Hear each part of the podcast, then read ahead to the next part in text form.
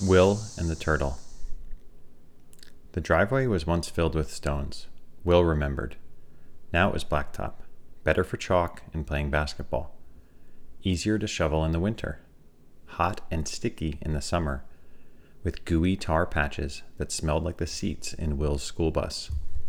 Cracks created rivulets that caught the suds from Will's dad's Sunday morning car washes, turning the driveway into a river delta. Best of all, Will liked the depression by the front window that caused a perennial puddle after every rain shower. Will's mom had a little garden right there. Last year, she let Will buy a fern from the farmer's market and plant it there. Will named the fern Ziggy. It looked just like a Ziggy to him, swaying its fronds along the ever puddle. At the right scale, Ziggy was a redwood next to an ocean. Will's mom grew up with a creek in her backyard. She and her sisters and brothers caught frogs and turtles and dug for fossils and made dams like beavers. Will loved listening to her stories. All he ever wished for was his own backyard creek, and he made sure to make a lot of wishes. Tradition mattered to Will. Superstition is another way to put it. For example, Will's The Empire Strikes Back routine. First, grab a cup of chocolate Teddy Grahams and a tall sippy cup of milk even though he was too old for one. It was easier than dealing with an inevitable spill. Then, stack up all the brown flannel cushions of, from the couch into one tower. Next, rewind the tape from TV VHS of Empire while trying not to rewind all the way into the last 10 minutes of The Sound of Music, which annoyingly always happened.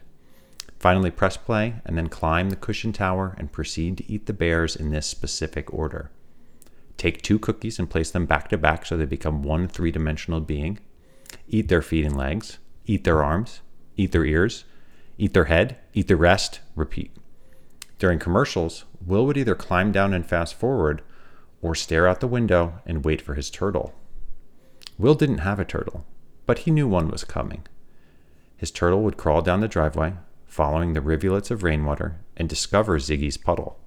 Will would be waiting by the window his turtle would lift its front leg and splash it into the water, inviting Will to come outside and play.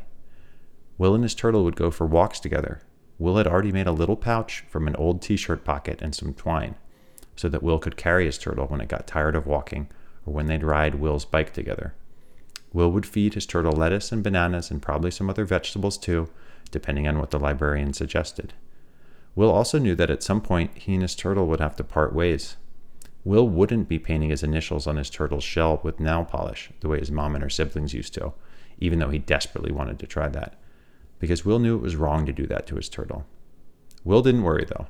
He knew his turtle would come back. The next time there was a rainstorm, Will would be waiting for his turtle on his cushioned throne, eating chocolate bears, traveling through hyperspace.